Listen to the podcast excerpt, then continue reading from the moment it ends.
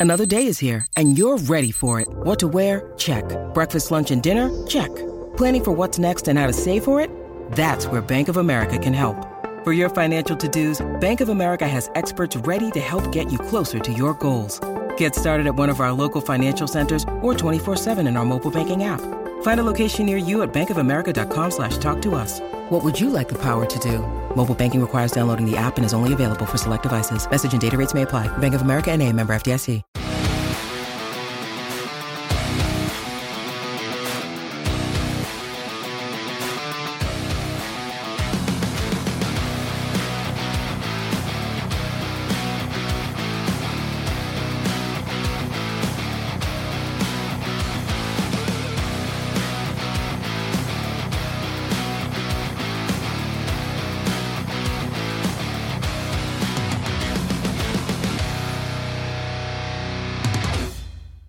G'day, legends, and welcome to the Pot Noodle by Celtic Down Under. I'm your host, Jared, and joining me tonight are Willie and Liam. How are you, Willie? I'm doing all right. Um, considering the result we had this morning, waking up first thing in the morning, try to do the media blackout thing, picked up my phone, switched the alarm off, and there was a notification there with the score right in front of my eyes. So, not a very good start to the day, shall we say? Lucky your phone didn't get thrown through a window or you know across the room or something like that. How you doing, Liam? Well, I've had a great weekend. This wasn't it, but I've had a great weekend before, you know. Um, no, uh, I was actually just saying to Willie, it's funny how a bad Celtic result can just totally screw up your your day because, like, even I was just at the gym before we came on there, and I, even at the gym, I wasn't as I wasn't my usual self. I was t- I was sluggish and slow and feeling cloudy in my head and it's all because Celtic get beat last night. That's that's it. That's it's completely screwed my day. But oh well. Hopefully we can have a wee bit of group therapy here as we go. I was gonna say, Liam, if you're sluggish and you know you could have got a game in our midfield last night. There you go. Saying it all because it's pretty much been non-existent. But we'll get into that. So um, without without anything, I think everyone in the comments just light it up. Let us know your thoughts on the game. Let us know what areas need strengthening let us know your thoughts on Rodgers' comments after the game. Just use the comment section as a vent, get it out of your system. Let's just try and get through it. It's um as the name of the episode is Rugby Park Shocker, hundred percent. Like when I saw that starting lineup, I was um I was thinking, oh yeah, we've got a good enough lineup here, could win five 0 On paper, that's seriously what I thought. Looking looking at it, like I was bringing up the starting lineup here again, but like we know with Carter Vickers out, Welsh getting injured, so we're like, okay, it's going to be Lagerbielke and Nawrocki together with Ralston and Taylor, Hart behind him, and then I look at the looking in the forward half, and I'm like, oh yeah, McGregor, O'Riley, and Holm getting his first start. I'm like, okay, good to see. Maeda Kyogo Abada up front, so there's like plenty of talent there, plenty of opportunity to bang in an absolute, you know, bunch of goals, and uh, yeah, just very, very disappointing. So I'll throw to you, Liam. What was your t- thoughts when you saw the starting lineup and your overall performance of the team? Pretty much same as yourself, Jared. I was thinking I will probably win three or four nil here, but Rugby Park being what it is, I thought on the other hand it might be a really, really dire game and we'll win two 0 I did not for a second think we might lose it. But then again, you know, hindsight's twenty twenty. But Kilmarnock beat beat the Huns a couple of weeks ago and didn't just beat them, but completely outplayed them. So they're doing something right. You've got to give Kilmarnock credit. They knew exactly how to play us yesterday, and they played to their own strengths, such as they are, and exposed our quite obvious weaknesses at the moment. And we're just lucky that in a league context, we're not playing that well, but Rangers are worse at the moment. So that has given us a wee bit of breathing space. But it's kind of kind of sickening to think, you know, two weeks into the season, the treble's already gubbed, you know. yeah, I'd have to agree with you there, Liam. Like, I'm going to bring up before we throw to you, Willie, for your thoughts on the starting lineup and the overall performance. Mickey Monaghan was morning boys. Felt confident seeing the starting eleven, and we never really got out of first gear and allowed a very organised Killy to bully us. Waited for the Brendan Rodgers fairy dust, but none was sprinkled. Mince, hundred percent. Like looking at it going, you know what them who their manager is, you know the history of what we've done against against uh, McInnes's teams up when Rodgers was there last time up and he was at ma- manager in Aberdeen. It's just, yeah, not a good feeling. But Willie, what's your overall thoughts on the lineup and the performance of the team? Yeah, I think the, the lineup was probably the strongest 11 you could play on the day. Um, if I was going to choose, I probably would have put Bernabei in ahead of Taylor because I don't think Taylor's performance has been too great this season. The choice to put Holman ahead of Turnbull was an obvious one because this game was going to get physical. We know the Derek McInnes sides play physically against us, and Turnbull went missing last week and with the physical battle against Aberdeen. So, yeah, I can't really say that wasn't was was a surprise. Um, I've no qualms with Lagerbäck starting ahead of Welsh with the injury, but overall it was so poor. It was lackluster. There was no imagination, no creativity from the middle. Um, it's not often I say this, but I was quite bored watching the game at times when we were in possession. We tried to invite Kelly out to try and get the balls in behind in the gaps, but the midfield weren't making the runs. There was no, there was nothing. It just, um, it was poor. Kyogo was so isolated up front on his own. He was dropping deep. He just wasn't getting anything. Simply, it just such a lame effort. It wasn't good enough. Rodgers, we all know Rodgers has the ability to change a game, sprinkle a bit, as Mickey Moynihan says, sprinkle a bit of magic dust on there halfway through the game and change it all. There wasn't even any signs of that yesterday. Yeah, I'm gonna I'm gonna jump on here, and it's not the Australian in me, but I said Rodgers coming in. I wasn't a fan of it. There's plenty of previous pods and stuff where I've said that, but I thought he was the best possible candidate we could get. And yeah, it was almost like we are watching Neil Lennon's team from, you know, the 10 in a row season yesterday. No lack of changes. The subs didn't really work much. I thought Yang gave us a bit of bit of stuff there, but we can touch on that later on. But I just you know, just didn't see what we used to see from him last time around, where the game at Ibrox, where, you know, we go down to 10, I think it was, and, you know, instead of chucking on a defender, I think that was when Jose got sent off, he puts on another striker. Where's that sort of stuff? We haven't seen any of that. And it's just frustrating me. Like, it's really, I feel, honestly, I feel like, and I said this in our group chat, I feel like once we clinched the league last season, and then all those rumors of Ange to Ange leaving and all that BS popped up.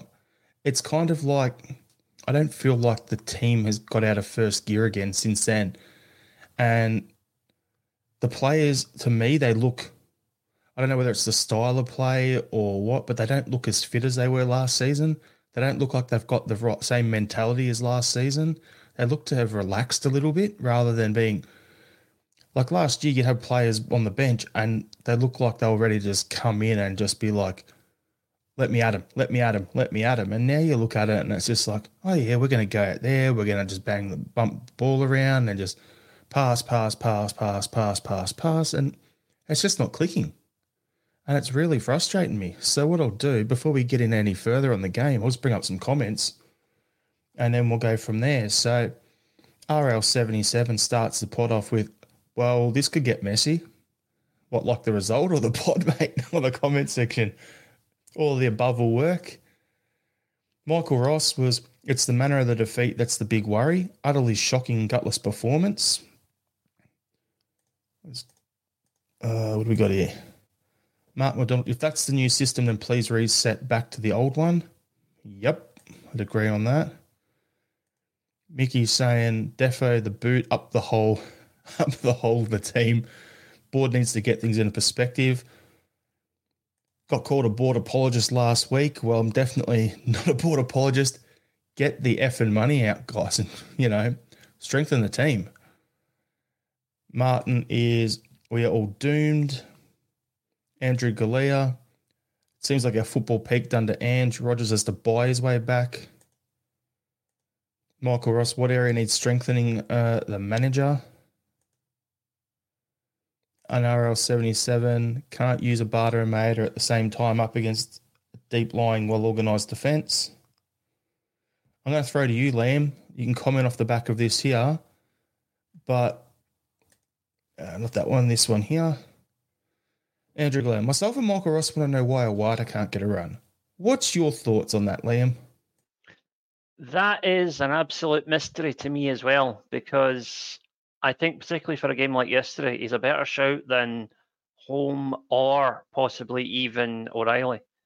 Um, you know, O'Riley was probably there in terms of current form because he's been good the last couple of games, but Iwata's got the physicality. He can pick out a pass from deep. When we're playing a passing possession game, as we tried and failed to yesterday, Iwata's that type of player. He's the guy, the, the sort of a Paul Lambert type who'll just sweep the ball up and keep it until he finds the right space to thread it through to somebody.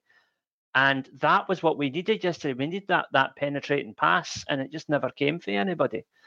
And then you, because it wasn't working, you had Maeda and Kyogo dropping deeper, trying to make things happen. But when they make things happen, they're not where they should be to get on the end of them. So it was a kind of a self-defeating prophecy. Um, no, it's just it was a combination of the tactics were wrong.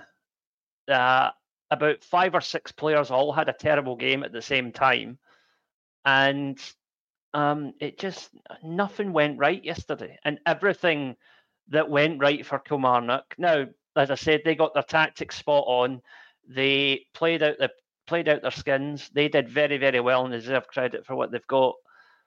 You know, but they did get lucky with a couple of decisions. They got lucky with um, the fact that every loose ball seemed to break to one of them. Although how much of that is luck and how much of that is lack of effort on our part is another debate to be had. But yeah, the Iwata one mystifies me I really hope it's not one of these ones that Rodgers just doesn't fancy him for some irrational reason because the guy's a cracking player and he just needs a run in the team.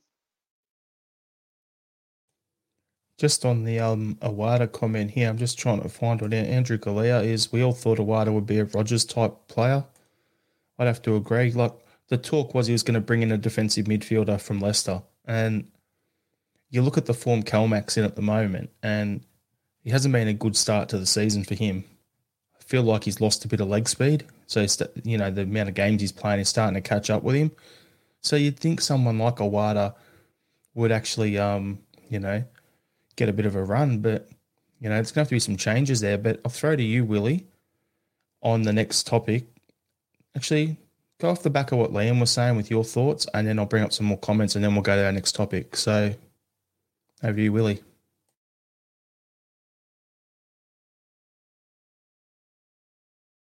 and Willie has frozen. I'm here. I'm, I'm here, here. I'm here. Yeah, yeah. Um, um, as it as it goes with Iwata, I kind of feel sorry for him because he gets played everywhere that isn't his position. He kind of reminds me of what happened to Vidar Riseth when he came to us in the nineties. Vidar Riseth was a midfielder and he, he got played at centre half, left back, right back, left wing, right wing. He would play target man. He never ever got to play his natural position, and that seems to be what's happening with um, Iwata.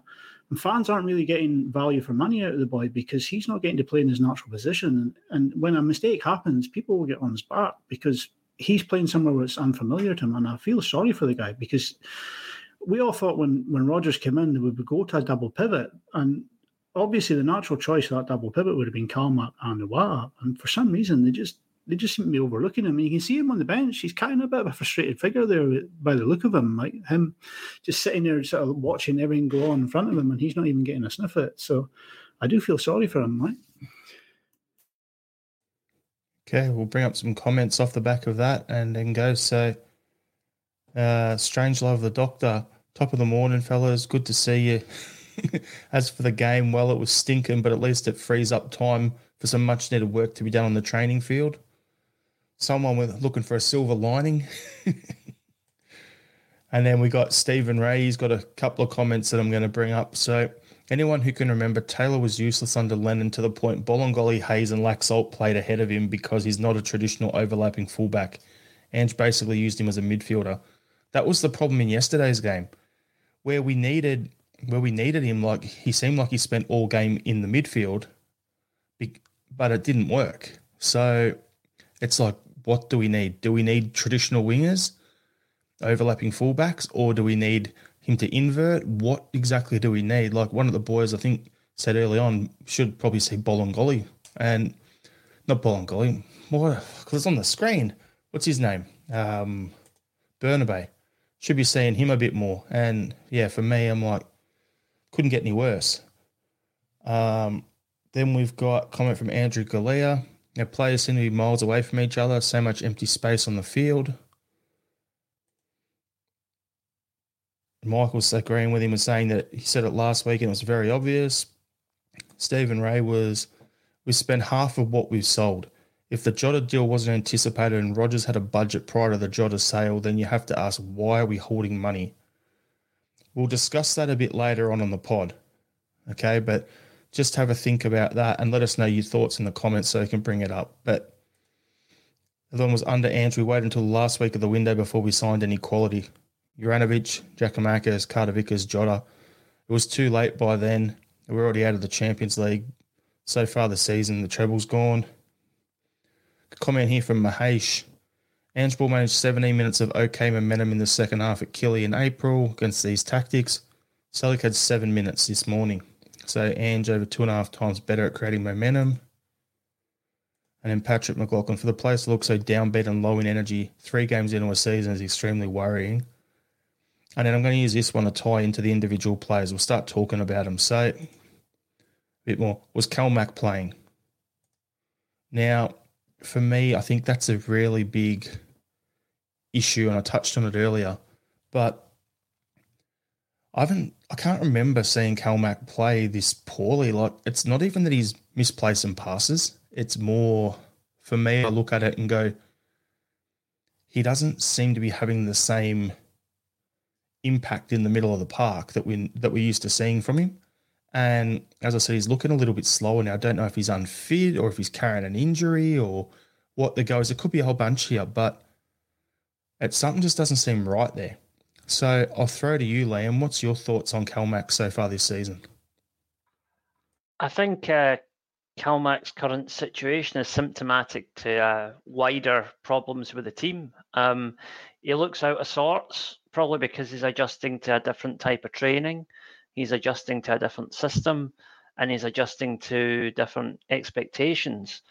But the, you know, if I'm going to be brutally honest, if we're saying Iwata should get a run in the team, on current form, the guy that should come out for him is Calmac because he's he's just not doing it. And you know, I love the guy, but he really he really needs to get his get his head together. I don't know what's what exactly is wrong with him because he, you know, he was it was our star man last season, um, and this season he's been made to look extremely ordinary so far. Even in games that we've won, he's not had a particularly good game yet. Um, I, you you wonder how much of it is down to the player, how much of it is down to the manager trying to play players who are used to playing a certain way a different way. Something's going to have to give here. Either a lot of players are going to be out the door shortly, and Rodgers is going to bring in a whole new team, which I don't think the board would, would allow him to do. Or he's going to have to swallow his pride, which again is a very big issue to ask of someone with an ego like his, and uh, just accept that no, these guys are used to playing the way Ange plays and go back to last season's formation. Um, because we can't continue the way it is at the moment. Um, as I say, we're lucky that our closest rivals in the, the, league appear to be just as, if not more, disorganised than we are, but that's not going to carry on forever. Off the back of that, Liam, I'm going to bring up this comment here. So, Patrick McLaughlin, Calmac looks as if he can't adapt to being a normal midfielder again after his stint in Ange ball. And then off the back of that, players are still looking for the fast forward pass to then have to check back. So, Willie, what's your thoughts on Calmac so far? Yeah, it's um, it's been a poor start to the season for him. He wasn't he wasn't on tip top form the other week against Albion, and then again it's carried on this week. And um, I think uh, one of the comments said, um, maybe come back to it. Um, he's essentially been asked to play the Scott Brown role. There's several points in that game. I noticed him dropping deep to be the sort of sweeper between the two centre backs, which is exactly what Scott Brown did once his legs started going under Rodgers. So I, am really surprised that he's he's not adapted to the system. As someone who's played under Rodgers before, you would think this would be quite comfortable for him to revert back to what he was doing, but it's not working for him, and, and it, it's puzzling because, as Liam says, he was our best player last season, and this season he's just an absolute shadow of himself, and it, it, it's really concerning how poor he is. Like, yeah, it's uh, it's not just him though. Like Calmac's struggling. We've touched on it last week. We'll touch on it again. Greg Taylor is also we mentioned it early on in this pod as well, but here's another one that's struggling. Like in the in the Ange system, I'm trying to remember. Someone said it in the comments that it was system over the individual, and if you, one player was having a bad game, the system would cover would carry the team. At the moment, it's this whole pass, pass, pass, really slow stuff. And if you have a player out of form, you can't really carry anyone. So I'm looking at it going, Taylor, I don't know if he knows exactly what he needs to be doing as well. Does he need to be playing as a out wide? Does he have to be inverting? He's struggling. Calmac's struggling. We've got Hart. Everyone's spoken about him. He had a few decent saves yesterday, but at the same time, I think we need to get a, a replacement in for him as well. Is there anyone else, boys, that you you guys would um, think is struggling and either needs replaced or another guy who's within the squad should be getting a game over the top of him? For me, Bernabei over Taylor, Iwata over Calmac. What are your thoughts, Liam? Um, yeah, I mean, somebody in the comments raised the point earlier of can Abada and Maeda play in the same team? Um, early indications are that they're not quite there because they are two extremely fast players. But what you had last season was you you would typically have one of them, and then you would have Jota who provided the skill and the flair. There's very little flair about our attack at the moment. And like I say, if Kyogo drops deep to provide that creativity, then he's not up top finishing the chances where he should be. So, hmm, I mean, the thing is though, if Abada or Maeda comes out, you know, maybe Yang comes in. I, I, I don't know. I mean, it's like that. That there's, yeah, the two of them are not combining to the same extent that Maeda and Jota did last season, and that that is obvious. Now, whether that's a strategic thing, an ability thing, or a compatibility thing between the two players, could be a bit of them all. But the the issue needs to be sorted out, and if that means dropping either Abada or Maeda and giving Yang an extended run in the team, then so be it, because he was the only one that looked close to doing anything yesterday when he came on. Well, on that, Liam, the um, what you're saying, it's the directness that both those two play with, and that bit of trickery we're missing. Like if a team, like when we go and play the Huns, they're going to be coming up up the field trying to put pressure on us. There'll be space in behind. That's where you could play a Abada and Mad together against a team that's going to press us or be or leave space in behind. But against these other teams like Killy, who are sitting deep, St Johnstone, who will sit deep, that sort of stuff, I don't think both can play together. But as you said, Yang, it's a good shout. Another guy once he's back and he's and he's uh, once he's back and fit and ready to go. Once Tilio's in, he's got all the tricks in that as well. Um, we've got some options there. We need to, you know, find something that works. But Willie, what's your thoughts? Um, yeah, I was quite impressed with Yang when he came on. Um, he seemed to, he's got the, the trickery in his feet to try and beat a man. So he can play left or right. So I'm, I would be tempted to sort of drop Abada and, and bring him in because we know Daizen Maeda c- can get really get forward and, and use his skill as well. But Abada doesn't seem to have hit the heights this season at all. So for me, if you're going to drop either of the two of them, it'd probably be Abada. But to go back to um, to circle back to Greg Taylor, I was so disappointed in his performance. It, he, he seemed to want to push into the center of the midfield and become a like do the invert thing, but it, we were so slack with our passing, we were turning possession over so cheaply. Every time we got the ball, they just shelled it into the left back position, and Taylor was scrambling to get back there, and I it was really really poor for me. So for me, another change that was have to definitely be made is Taylor comes out and Bernabei comes in.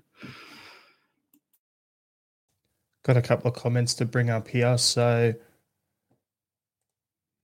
Mickey, if we play like that in Europe, I foresee some proper hidings. You're not alone, mate. Pete McGee, we've got a better. I've got a better first touch than Maeda. Yang is twice the player Maeda is. Liam's probably going to get punchy off the back of that comment. and there was one other I wanted to bring up here. There you go, Martin. To you, Willie. Is there a reason why your flag is sideways? Aye, it's because uh, my win- my window is so high. If I put it lengthways, you probably all you would see is something like that. You know, it, w- it wouldn't look too good at all. So it, it hangs sideways down from the window. Uh, I just thought I would bring that up.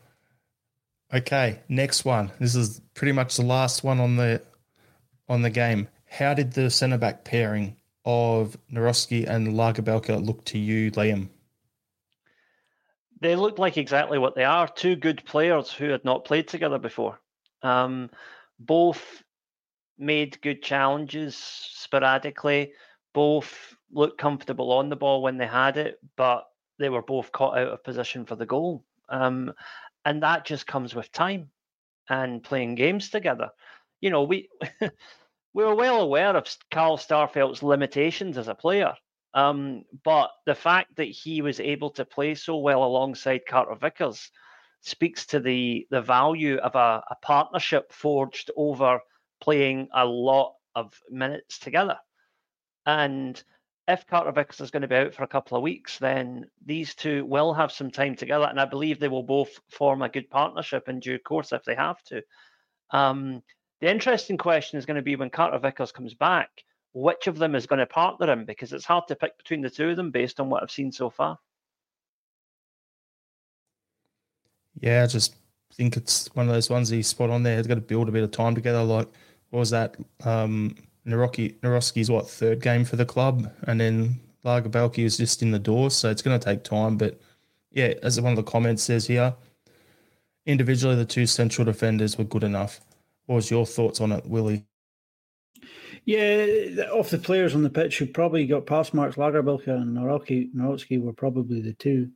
Um, with Lagerbielke, he got off to a bit of a shaky start, conceding possession, gave away a corner, but he settled down and he, he looks confident in possession he's strong in the air and he like the big boy in midfield, the new guy for Kilmarnock, he, he seemed to be able to outmuscle him and get his body in front of him and hold him off quite a lot through the game. So overall, he can sort of be pleased with his debut, but maybe not the result. Whereas Nawrocki, he's he impressive. His possession with the ball is impressive. The way he can distribute it too is equally as impressive. Like he reads the game fairly well. It's just a pity the, the, the, midfield couldn't get anything going because anytime there's a triangle passing, it was between Lagerbeck, Nawrocki, and, and Joe Hart, and there was just nothing in front of them to offer them the options to get the ball forward. Um, I think with the goal, um, Marley Watkins, he sort of leaves Nawrocki in the middle of the park. Nawrocki sticks his leg out to try and get the ball and misses it, and then tries to get back into the centre back position. But by in doing so, he leaves two men for um, Anthony Ralston to pick up. And at that point, Anthony Ralston's just kind of like, well, I've got my man here, and Marley Watkins was free. I don't know, should should Holm have tried to drop in then and try and cover, or should Abada have dropped back and try to pick up the spare man? But at that point, um, Greg Taylor was off the pitch, so there was a little bit of confusion there. But for me, the defenders were probably the only ones who probably got pass marks fully for me.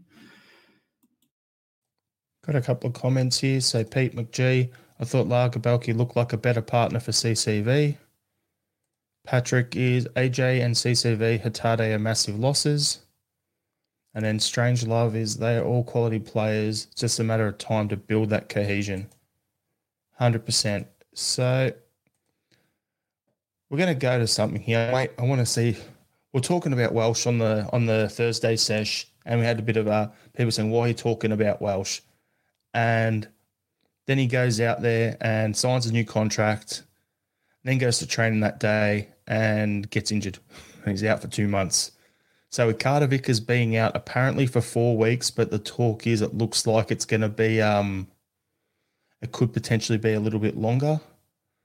Uh, Welsh, they're saying two months initially, but then there's stuff today saying he's going for surgery. It could be three to four months. So he's pretty much done till till the next transfer window. So my question to you, Liam, a man in Japan. Do you think this means with Lagerbielke and Nawrocki being our main centre back pairing and with Carter Vickers being hurt, do you think this means we're to, you know, have to play Kobayashi or Scales, or do you think there'll be another centre back brought in? No, I think it means we'll hold on to those two as part of the squad for the time being. Um, as to whether or not either of them have a long term future at Celtic's up for debate. I still think that Kobayashi has a better chance than Scales, um, but neither of them have proven to me that they are Celtic class so far. Um, and yeah, they'll only be around because our defensive mainstays are not available at the moment. But it's a bit of a reprieve for them because I could have seen both of them being punted in the next week or two if Carter Vickers and, and um, Welsh were both fit. Because in giving Welsh the new contract, that's a declaration from the manager that that's a guy he wants in the squad, but there's no moves to uh, to reassure Scales or uh, Kobayashi to the same extent. So that kind of tells its own story, I think. Yeah, we've got a comment here. So Love It is saying Scales done well in the in preseason. Who's News was saying the same thing. Andrew Galea, I think we'll loan out Kobayashi, hopefully to a St Mirren or Motherwell. It's a fair shout. Get him toughened up in Scotland. Uh, what do we got here? A question for you, Liam. Define Celtic class, Liam. Uh, someone capable of performing for Celtic both at a domestic and European level. And Willie, what's your thoughts on the uh, centre back pairing? And do you think we'll have to bring someone else in like Xavier, who we've spoken about on the Thursday sesh, or do you think we'll uh, just keep Kobayashi and Scales around? I can't see um, Xavier being a move being made for Xavier with with the three three first team picks who will be Lagerbielke, um, Carmen Carter Vickers, and Nawrocki. They will be the three that will be in the first team week in week out with Welsh as backup. As as Liam says, I think um, uh, Kobayashi will probably go out on loan. He needs to toughen up a little bit, but um, I would say it's probably time up for Scales. But that time up may have just been extended till the Christmas window if I'm honest. Yeah, that's what I was thinking about Kobayashi. Like, if he'll hang around and play in the meantime, and then once we get to January, well, Kobayashi, is he going to be a chance for a call up for the Japan squad? Who knows? Liam would know on that front.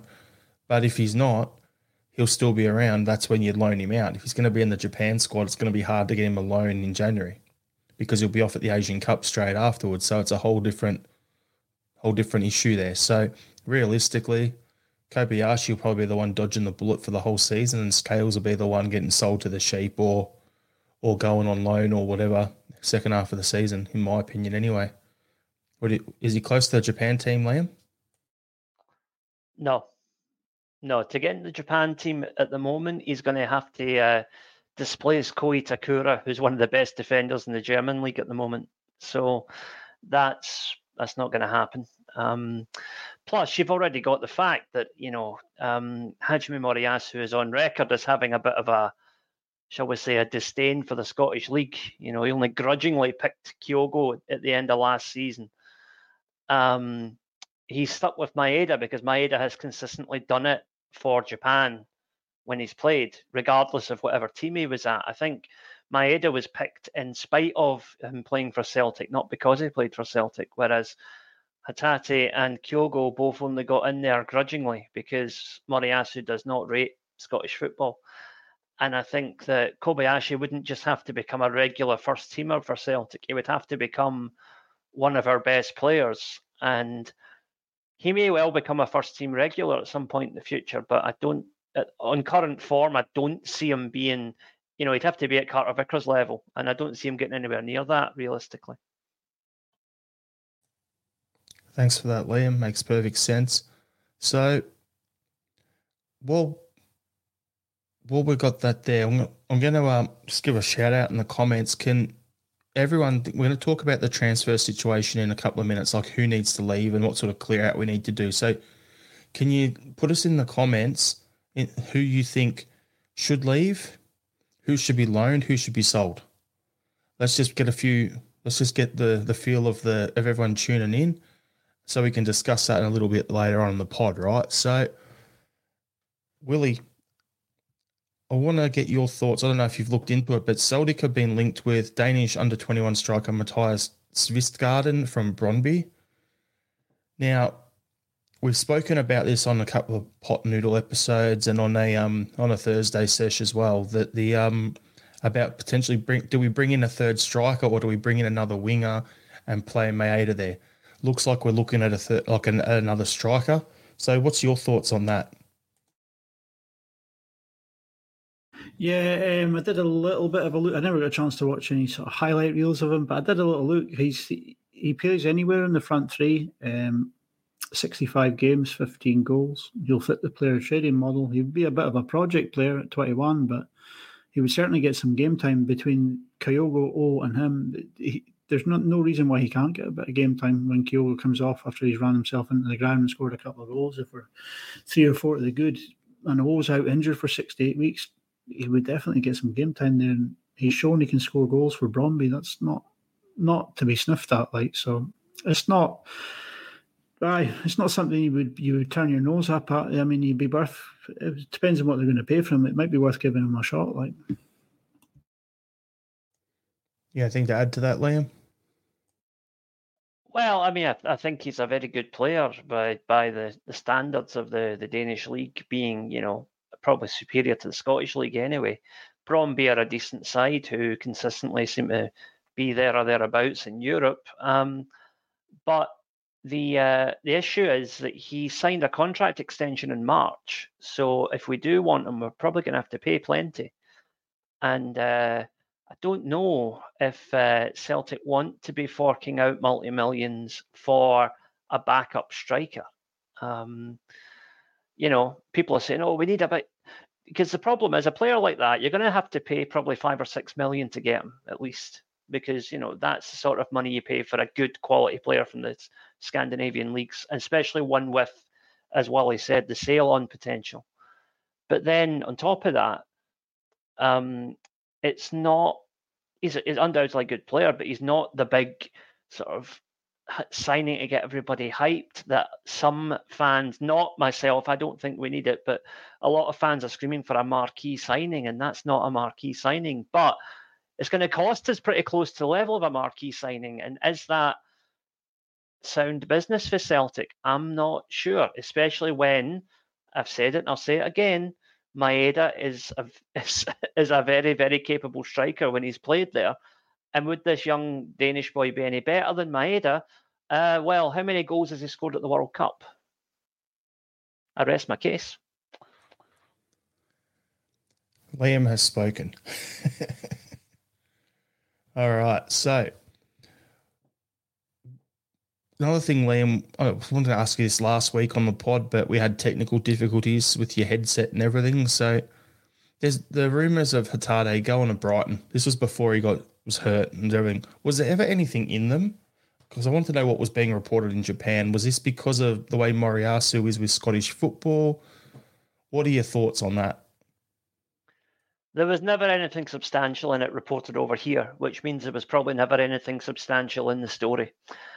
Hatate is known to be a friend of Kaoru Mitoma, who plays for Brighton, is probably their best player, is probably Japan's best player at the moment. Um, and that seemed to be the entire basis. Um, the usual daily record strategy of putting two and two together and coming up with 1690, you know. Um, I I really don't. There was nothing in it at all, and as I've said before, with the Japanese press, they don't run any story unless it's concrete. The only thing I saw of any substance, and it was never followed up on, was about 10 days after Ange was announced as the Spurs manager. There was an article listing players he might go for, and Hatate was one of them. Um, but, you know, that was a purely speculative opinion piece from this journalist saying players that Ange Postecoglou has worked with before who would fit into Spurs' current lineup, and he picked out Hatate as one of them. But Hatate has not been linked to Spurs at any point. Um, I think Ange is doing to Celtic now what he did to Yokohama when he left them. He's cautious, he's cautious of the fact that we are going into a new season. He doesn't want to steal any of our best players. That's why he waited six months to sign Maeda, according to his own account of things, which I have no reason to disbelieve. Um, so no, there's no Hatate might well go somewhere, but I don't think it'll be Brighton. I don't think it'll be Spurs, and uh, I don't think the story will be broken by the Daily Record when it happens.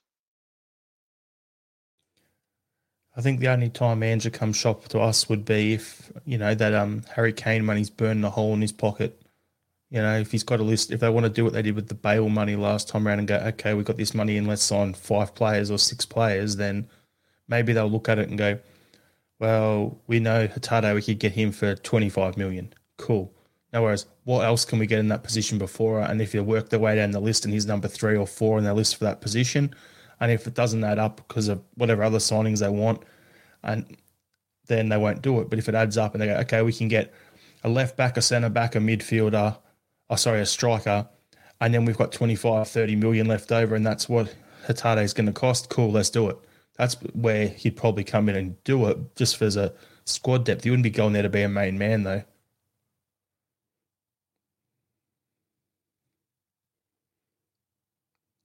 Okay, so what we'll do is we'll get into the uh, we were saying about the discuss the player clear out required over the next 10 days of the transfer window. Now, the reason I brought this topic up is because Brendan Rodgers has says James McCarthy will be leaving Celtic. For me, it's about bloody time. That's the nicest way I can sum it up. So, we're going to talk about who we think needs to be cleared out over the next 10 days. So, what I'll do is I'll start off with mine and then we'll go to you, Willie, then to you, Liam, and then we'll go through the comments. So for me, I'm just looking at it going, realistically, it all depends on incomings as well. But I think we need to probably clear up. Like McCarthy needs to go. Ajeti needs to get off the wage bill. If Mikey Johnston's not going to break in, put him out on loan again. Uh, then you look on the other side of it of the field, and it's like, what do we have over there? Do we have too many right wingers? Are we going to sign Vata to a new contract and put him on loan, or are we going to sell him? And then in the middle of the park, does Turnbull sign a new contract? If he doesn't, we punt him. That's pretty much it for me at the moment. And then the rest all depends on extra signings. What's your thoughts, Willie? Well, for me, I think the goalkeeping position needs to be addressed pretty seriously. I would be looking to get rid of Benji Siegrist or Scott Bain, one or the other. Um, in defence, I would probably let Liam Scales go. Um, midfield, as you say, James McCarthy can go. Soro's already gone, uh, and uh, yeah, he needs to go as well. Trying to just kind of get the full squad list up here so I can have a look, see who else. But I think, by the look of it, I don't think Rocco Bat is ready to sign a new deal. Um, I'll be tempted to let Mikey Johnston go as well.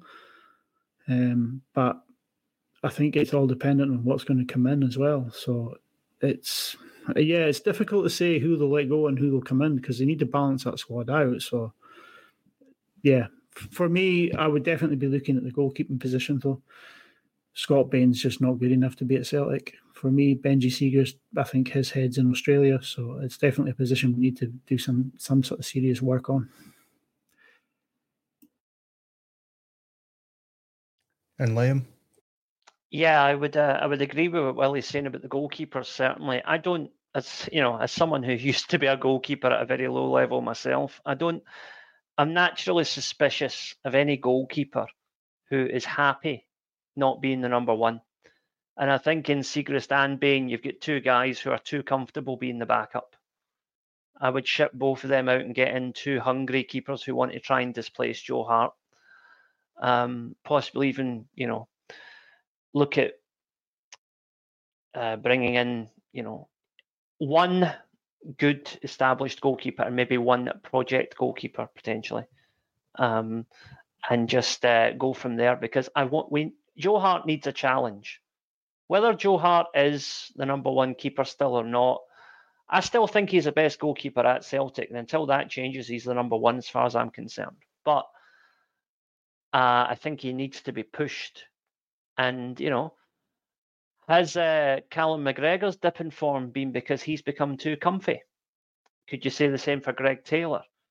This is where you need to add depth to the squad.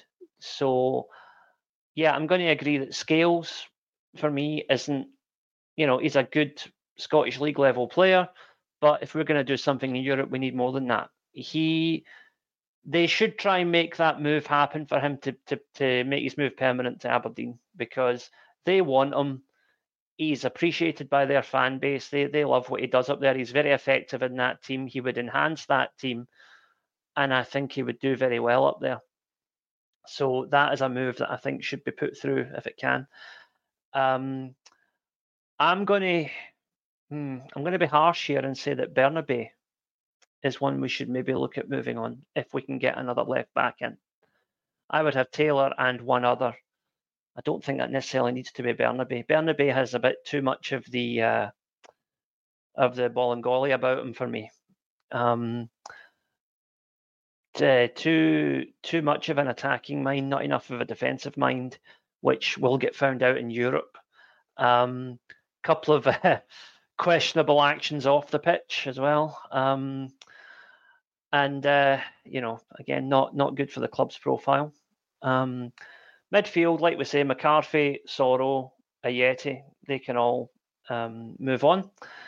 Uh, they are surplus uh, Mikey Johnston is a guy who, again, I think will go somewhere else and be very successful, but I just don't think it's going to be Celtic. I think that ship has long since sailed, unfortunately. It's a shame. You, you, you never like it when a, a Celtic man, a Celtic fan since childhood, comes through to the first team, but ultimately doesn't quite make the cut. And I think that's where Mikey Johnston is now. And it's a shame, but you've got to be brutal sometimes, especially at European level, and he's not what he's not the answer. So move him on. Um, now, these are both quality players, and I don't want to sell either of them, but I do think if we're going to stick with this new formation, one of Hatate or O'Riley is going to be sold. Um, either to finance bringing in players that fit the manager's new formation, or to make space because you can't have those two players at the same because they're both first team level players, but I don't think they can both play in this system if we're going to persevere with it. So that's more of a a strategic move rather than a move based on quality because they're both European level players in my opinion, but um, guys that uh, are not quite, you know, maybe not. Hmm, not quite suited to the new system if we're going to run with two mid attacking midfielders. Um, strikers, uh, you know, I like Kyogo, I like Maeda, I like what I've seen of O so far. Yang is just in the door and he also looks promising. Um, oh, before I forget, Ideguchi is uh, obviously not coming back. Um, he would be due to come back at Christmas if uh, if we wanted to bring him back. But the fact that he's unfortunately had quite a nasty injury pretty much as soon as he signed for his team over here, Fukuoka, uh, means that his his Celtic career is well and truly Fukuoka, I think. Nice Japan joke there, Liam. uh, brilliant.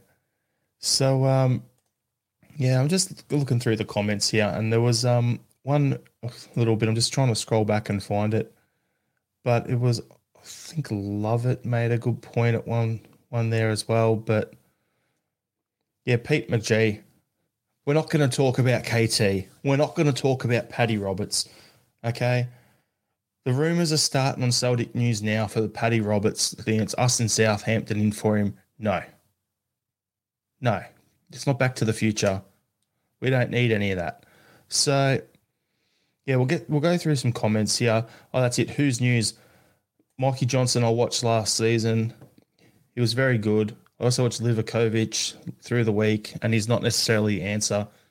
Looks like he's moved back to Fenerbahce. He's about to go through again, so that's done. So let's not. We don't need to bang on about him being the keeper coming in. I'll just bang on about Joe Gauci until you know I'm red in the face. And um, we'll uh, get the get the comments up here. So, uh, what do we got here? So, RL77, we need a serious clear out. So much wasted on players aren't contributing, which is pretty much what we've summed up there. Martin, we I get the feeling we need to get rid of Ajeti, etc., to free up the space and the wages account before we can sign quality. I feel the same way, mate. I think that's a very good point. Andrew is loan Kobayashi, Kwon, and Iwata to SPFL clubs that can take points off Sevco. But then later on, he corrected and said not Iwata. So just Kobayashi and Kwon. And then Abada Yang Forrest on the right. Who do you trust in the big game? Marco Tilio. There you go. If we have to play him on the right, he can do that as well. Uh, we got yeah, Rodgers will be judged on who he brings in. He didn't let us down in that department last time. Really? Do we really have to talk about Rodgers' recruitment from last time around? Yeah. We need a champ, Champions League standard left back Prono and a plug and play striker. Maeda, Haxer, and MJ on the left. Who are you going to trust in a big game? Liam, who would you trust?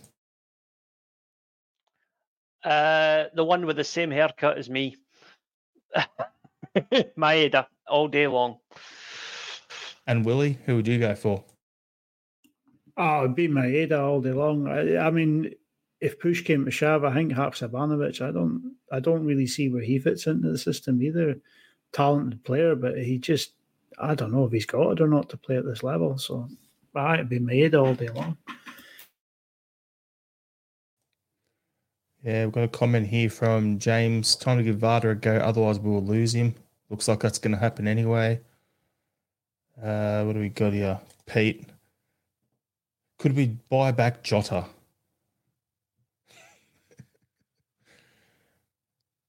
Four million quid and you pay his wages. Sounds good. What do you reckon, Liam?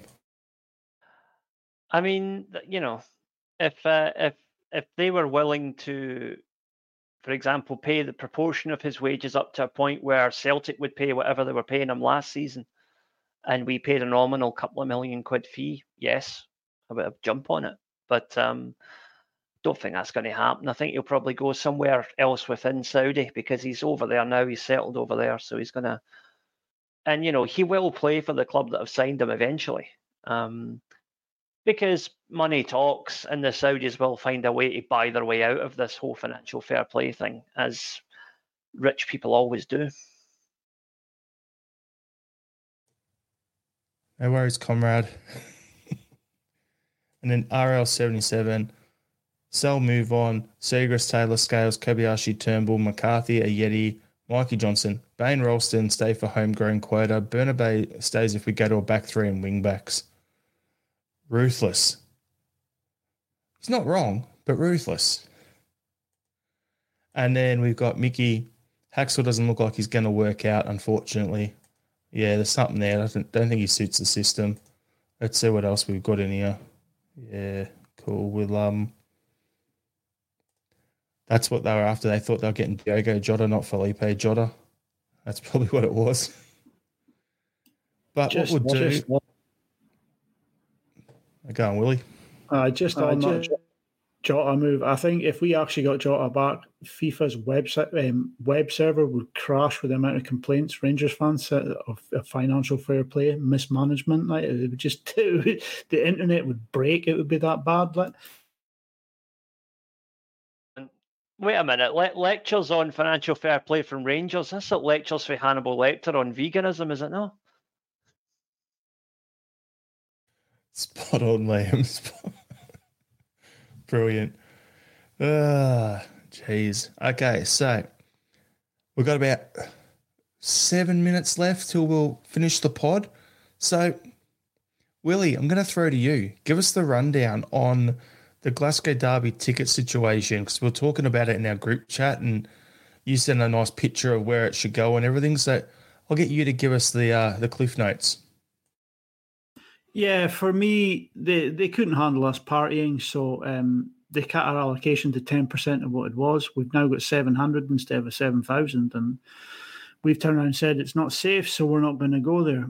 And now they're all um, they're all melting. The little snowflakes are melting because they want their away allocation at Celtic Park, but there is no minimum allocation, so we could literally offer them eighty tickets, twenty rows, uh, four rows of 20 right behind one of the biggest pillars in the away section so they don't get any view of the seats. And that would be deemed a reasonable away allocation and they would have to accept it.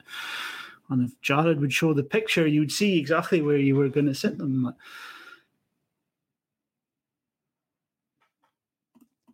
So what I'll do, Willie, is I'll throw it to Liam to give his take on it. And while I'm doing that, I'm going to find that picture for you. Yeah, I mean, well, he's spot on there. It's um, it all started because they couldn't take the regular pumpings we were giving them on their own turf, and you know, as a a lesson my dad taught me when I was a wee boy, you don't start fights, son, you finish them. And uh, Rangers have started this, and Celtic have finished it by saying, "Well, grow up or no tickets." End of story. And I really do think it's going to continue this way until one of them backs down. And as has been consistently shown, Rangers are too stubborn and too stupid to realise when they are clearly in the wrong. And ultimately, this is not just a Celtic and Rangers issue, despite the fact that the media are doing everything they can to try and cast it as a quote unquote old firm issue, as much as I'm loath to use that term. Um, it's not. Aberdeen fans, Hibs fans, Hearts fans, Motherwell fans, St Mirren fans, they're all on record as having said that when they go to Ibrox, they have coins, pies, bottles of pish thrown at them. Ibrox is an absolute hellhole for away supporters. It's no safe. And in any other walk of life, their safety certificate would have been withdrawn years ago. And until that part is sorted out, none of this can move forward. And if you can't control those animals, then the only way to have a safe away away allocation is to give away fans an entire end of the ground, which is what it used to be. So either do that or no no play, as far as I'm concerned. Yeah, right now the ball's on the centre spot. We're ready to play. They've not come out the tunnel. They don't want. They're not interested at all in coming to the party. They've just picked up the ball as it was even a kid. You know what I mean? Someone's picked up their ball and gone home because they're not liking the way it's going, and that's exactly what it is. They've just thrown their toys at the pram, and they're being shown up for the petty, the petty mob that they are. I think it's an element of the um, you see it a lot without being specific you see a lot of it in politics as well. People who back certain politicians or certain parties and you think my god you would actually like walk off a cliff rather than just admit that you backed the wrong horse. And that is what it's like with rangers now. They are like the uh, you know supporters of a certain soon to be jailed politician who just will not admit that they're they're wrong you know the Nadine Dorries of the football world. I was worried, Liam, when you originally said, you know, you started talking about pumpins where you were going to end up with it. but yeah, um, you're spot on. They're just having a um having a bit of a tantrum. But this is the seats Willie sent. He was saying for us. Just give them four rows of twenty right behind that. Perfect. They can't even see the goals at the opposite end of the field. Perfect. On a positive note, we don't need to look at them either, so that's that's equally good for us too.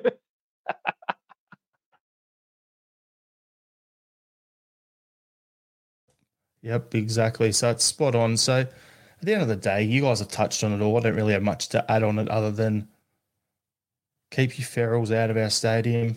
Um, yeah, RL77's got a good one here. We should give them 100 tickets. I love a good pun, so I had to bring that up. Well, um, yeah, I think we'll start to wrap the pod up a bit there. So thanks everyone for tuning in. If you haven't done so and you're watching on YouTube, hit the subscribe button, hit the notification bell for so you get notified when we go live on a um, on a Monday and a Thursday night, our time, morning in the UK. Um, we've got our socials up the top there. So at Celtic Down on Twitter, Instagram, Threads. Uh, yeah, you can find us on Facebook. We've got a group and uh, Facebook page on there. Give that a like, join the group, have a bit of a chit chat and everything. But yeah, Um, well, Durs, we'll go to our final thoughts. So I'll go to you first, Willie.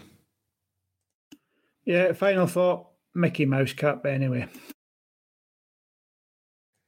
Liam? Uh, my, my final thought is uh, well, I was going to say something similar, but Willie stole my thunder there. Um, look, it's one game. You lose one game, and you know, let's not get too upset here. We're the finished article. This proves we're the finished article, and hopefully it gives the board the proverbial rocket up them that they need to go out and spend the cash to make us a genuinely competitive side in Europe. And my final thought is at least I'm not a hun, you know, going for that mob, you know, dating my sister, you know, my mum and, you know, my mum's my auntie and all that sort of stuff. At least I'm not one of them. Okay. So, yeah, it sucks that we lost on the weekend, but on a positive, I have my own teeth. I'm not a hun. Yeah, cop that. Thanks everyone for uh, tuning in. See you on Thursday on the uh, Thursday sesh.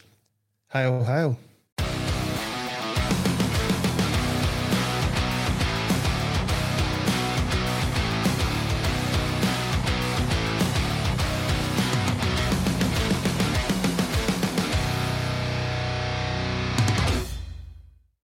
Sports Social Podcast Network.